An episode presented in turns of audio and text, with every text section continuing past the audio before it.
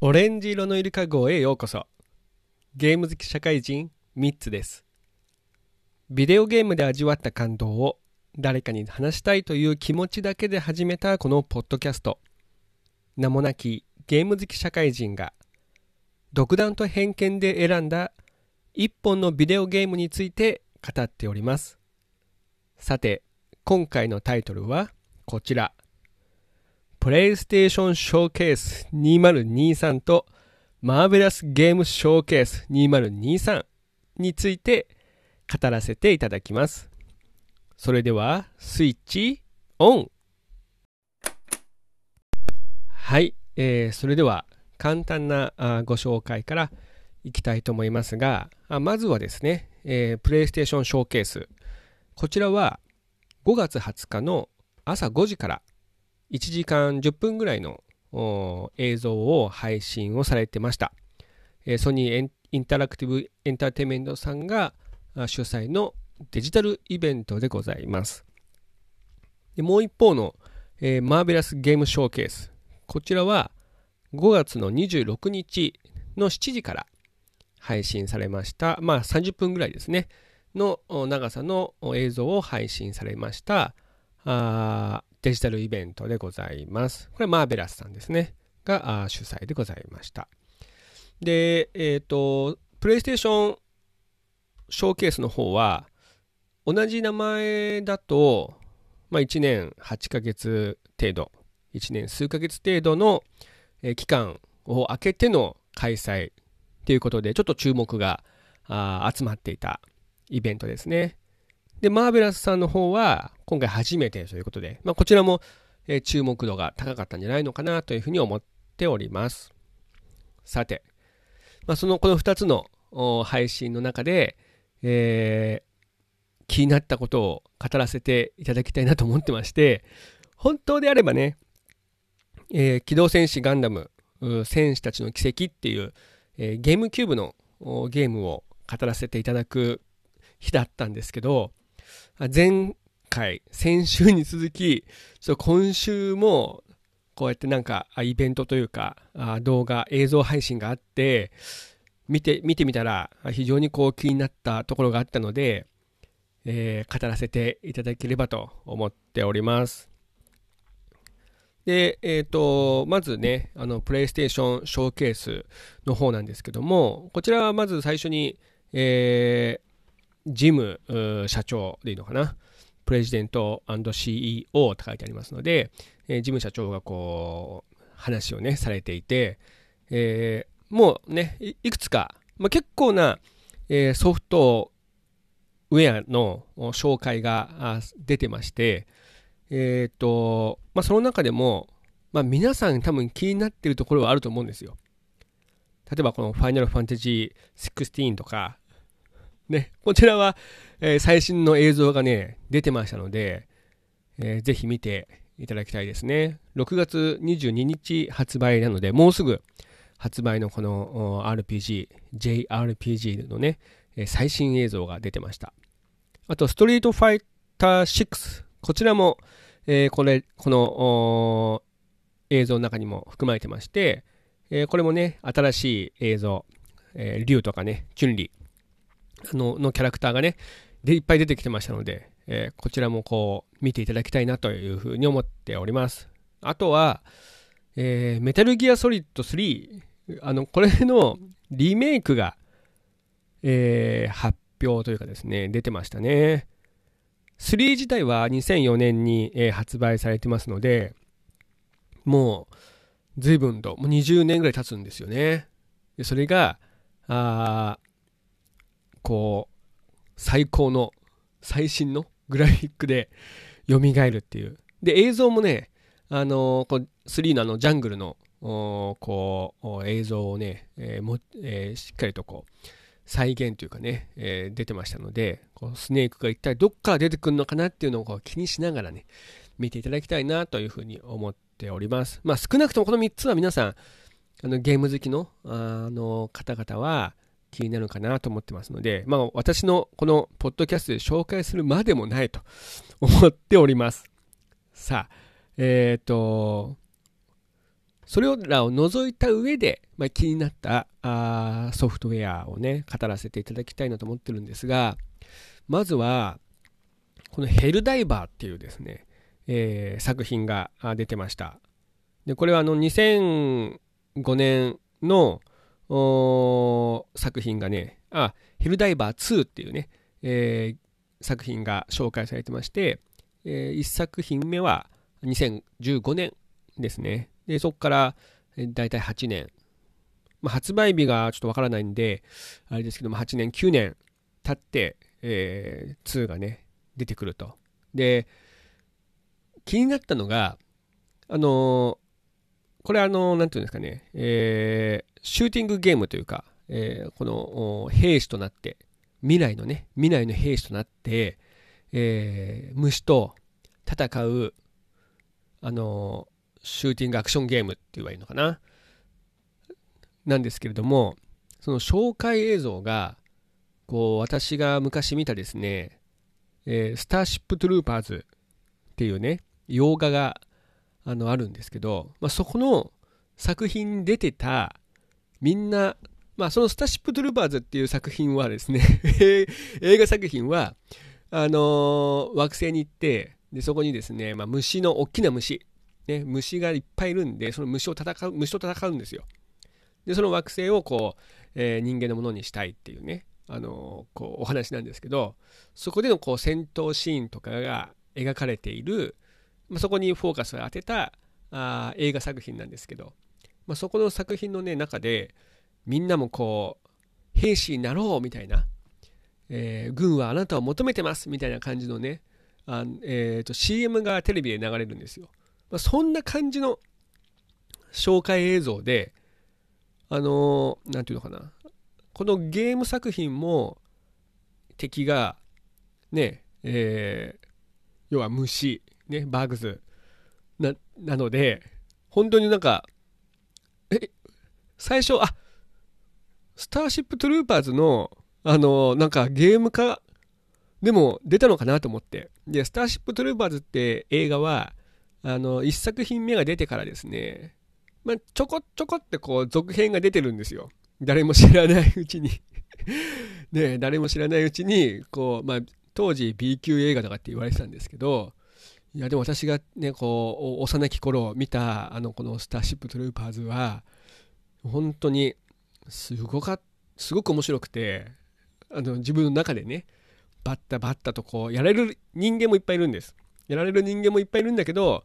やられる虫もいっぱいいて、こう、なんていうのかな。で、虫のその、やられ方も、えっ、ー、と、まさにその洋画の、あの、エイリアンをこう打ち倒した時のこう、弾け飛ぶ緑の血をね、えっ、ー、と、こう撒き散らすみたいな感じのね、あの、映画で、で、なんかこう、シリアスなシーンっていうよりも、まあ、エンタメ要素の強いこうアクション映画っていう感じだったんですけど、まあ、それをこうモチーフにしたのかなというふうにちょっとねあの思っちゃうぐらいのこうなんていうのかなスターシップトゥルーパーズ感がね出てましてちょっと気になってしまいました。あのゲームが面白いかどうかはわからないんですけどそんなところからちょっとね気になっちゃいましたね。あとはファントムブレイドゼロっていうですね、あの作品も、これもちょっと気になっていて、えー、こちらも、あの、えー、どちらかというと、こう、サードパーソンからの、えー、視点で、アクション、なんとかな、これも、こちらはね、銃というよりかはね、剣で切っていくようなアクションゲームでして、で、世界観が、まあ、さっきのね、えっ、と、スターシップトゥルーパーズ、あのー、感のある、ヘルダイバー2よりかはですね、よりも、えー、とは違くてですね、こう、アジアテイスト、まあ、中国とか、ま、日本はね、なんかあんまし感じなかったけど、中国チックな、古代中国チックな、えー、世界観で、なんかこう、ファントムブレードっていうその名前の名前を聞いてからなのか聞いて聞いたこう影響もあるのかなんかこうね魂っていうかねこう亡霊っていうかそんな感じのこう敵と戦っているような映像が流れてて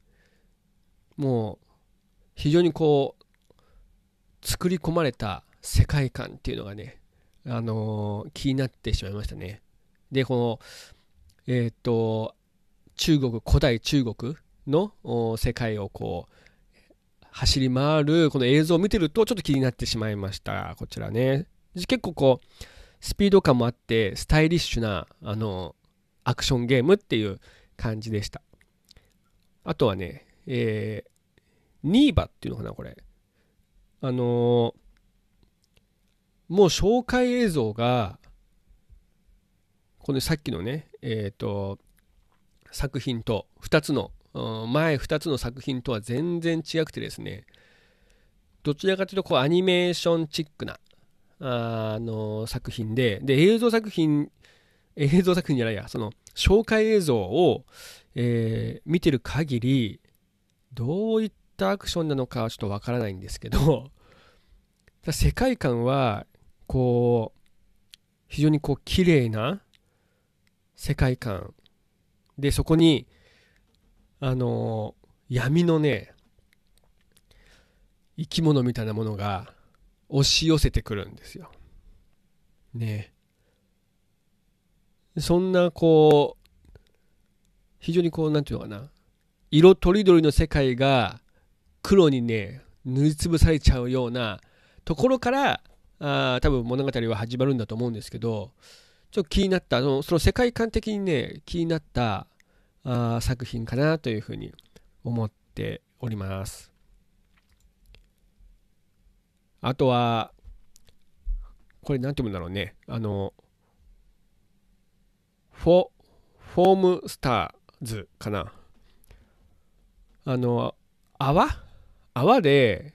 えー、打ち合う、こう、シューティングゲーム。チーム戦みたいで、えー、っと、3人かな？えー、のですね、えーと、こうチームを組んで、そしてその、まあ、何をもっていくその勝ちかどうか、勝ち負けが出てくるのかっていうのは、特には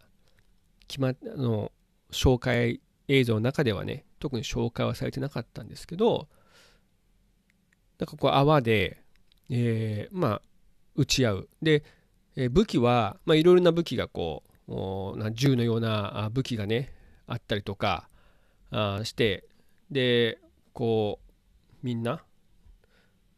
泡を打ち合ってでも泡ってこう何て言うのかなえ、とモコモコしてるからそのモコモコを利用して立体的なあステージがよりこうなんか変化に富んだステージに変わっていくっていうような感じでしたね。まあ、ちょっとでもモコモコの泡が非常に綺麗なのとあと色がね、ついてて、この色も、結構な、なんて言うんだろう。どういった意味合いがあるのかもちょっとわからないからね。まあ、ちょっと気になっている。なんかこれからどんなゲームになっていくのかなっていうふうに気になる作品の一つかなというふうに思ってます。それと、 Teardown っていうですね、あの作品も紹介されてました。で、これは、えー、2022年の4月に、えっ、ー、と、Steam で、Steam でですね、えー、配信された、されている、えー、こう、なんていうの、サンドボックス、いわゆるね、あの四角いキューブがこう、キューブでできた世界観、ね、立方体でできた世界観で、で、あの、そこを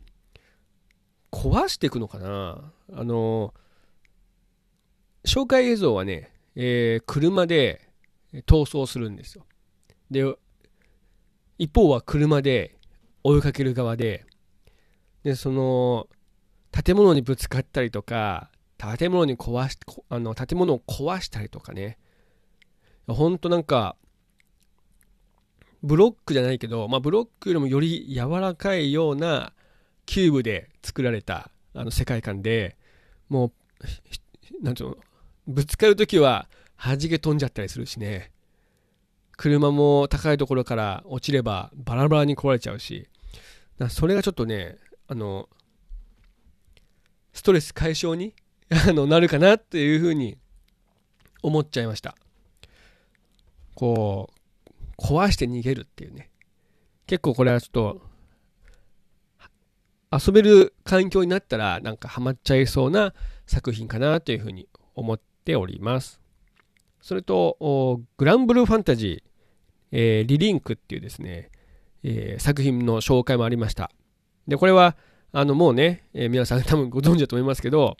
えー、Android、iOS、あと PC で展開されているグランブルファンタジーのコンソール向けの作品ですね。で、アクション RPG で、もうほんと映像がね、もう久しぶりにそのグラブルのですね、えー、この綺麗な映像を見て、やっぱ、こう JRPG っていいなっていうふうにこ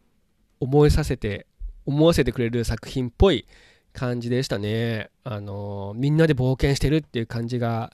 して。でこれアニメ化もねされてましたよね。でアニメ化された時はもうアニメも、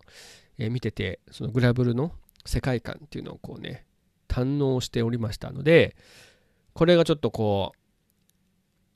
う大きなテレビで遊べるってなると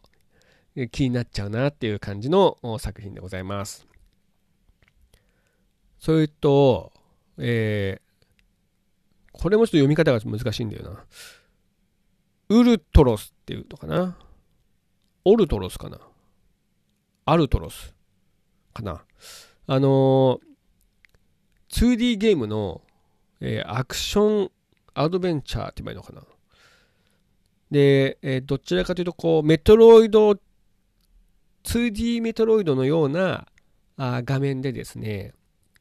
で、なんで、まあ、探索していく感じですね。探索していく感じ、洞窟を。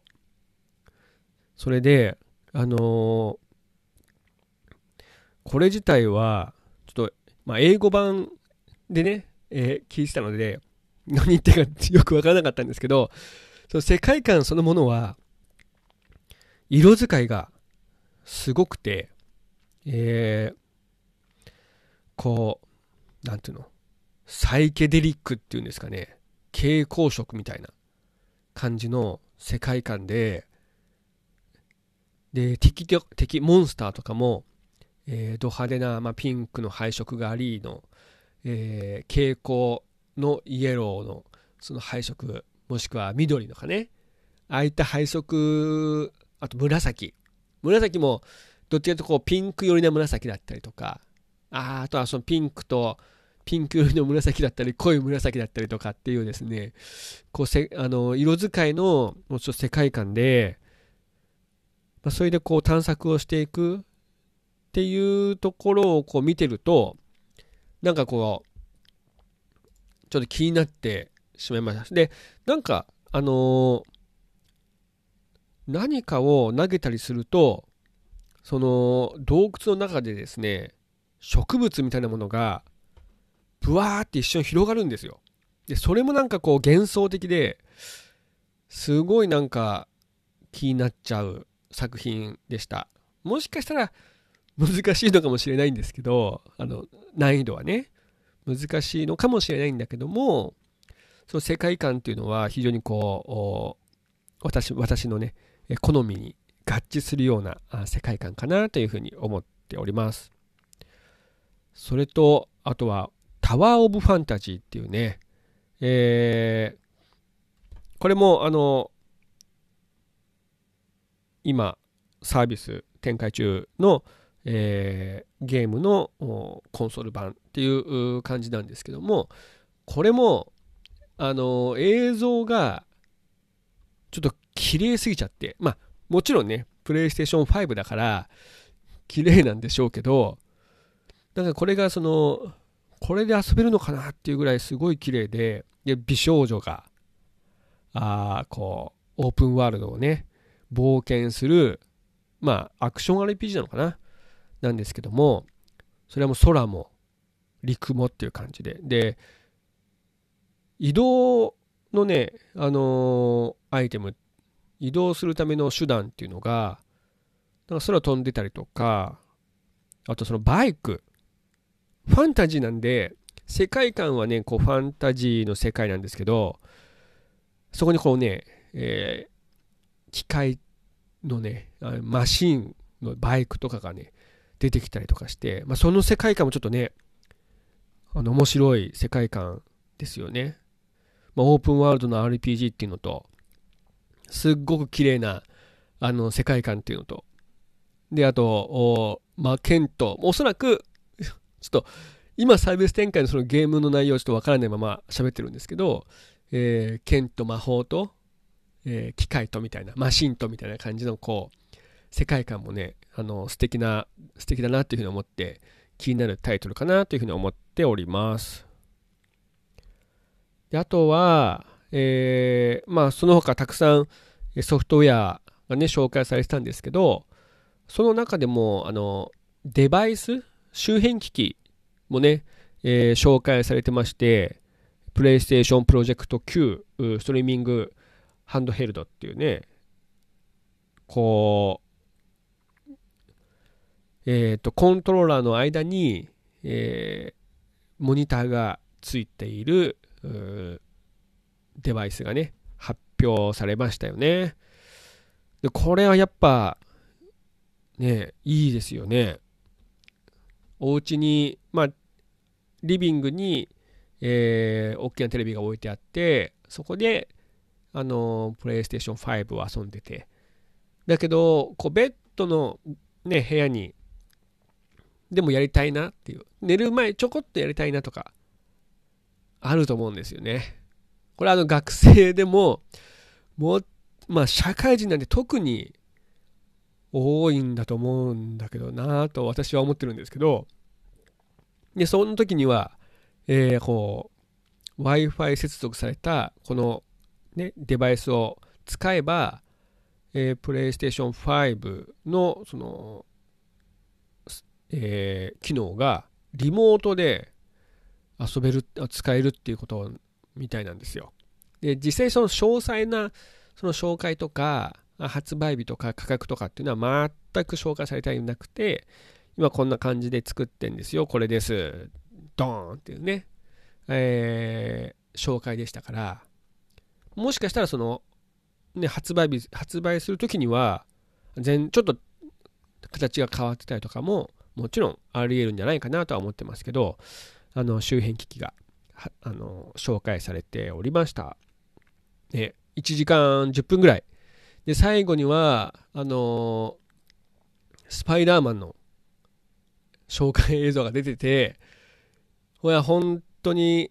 映画かなって。まあ、他のね、あのソフトウェアとは違くて、結構長めに、あのー、紹介映像が出てたんですよ。10分ぐらいかな。12、3分出てたんです。本当なんか映画見てる感じでしたね。あの、スパイダーマンの。もう、綺麗すぎちゃって、まあ、もちろんその移動シーンとかは、まさにそのゲームで遊んでいるっていう感じはするんですけど、でも、そのムービーシーンだとか、えー、ステージとステージの間のそのキャラクターとの会話のシーンとかは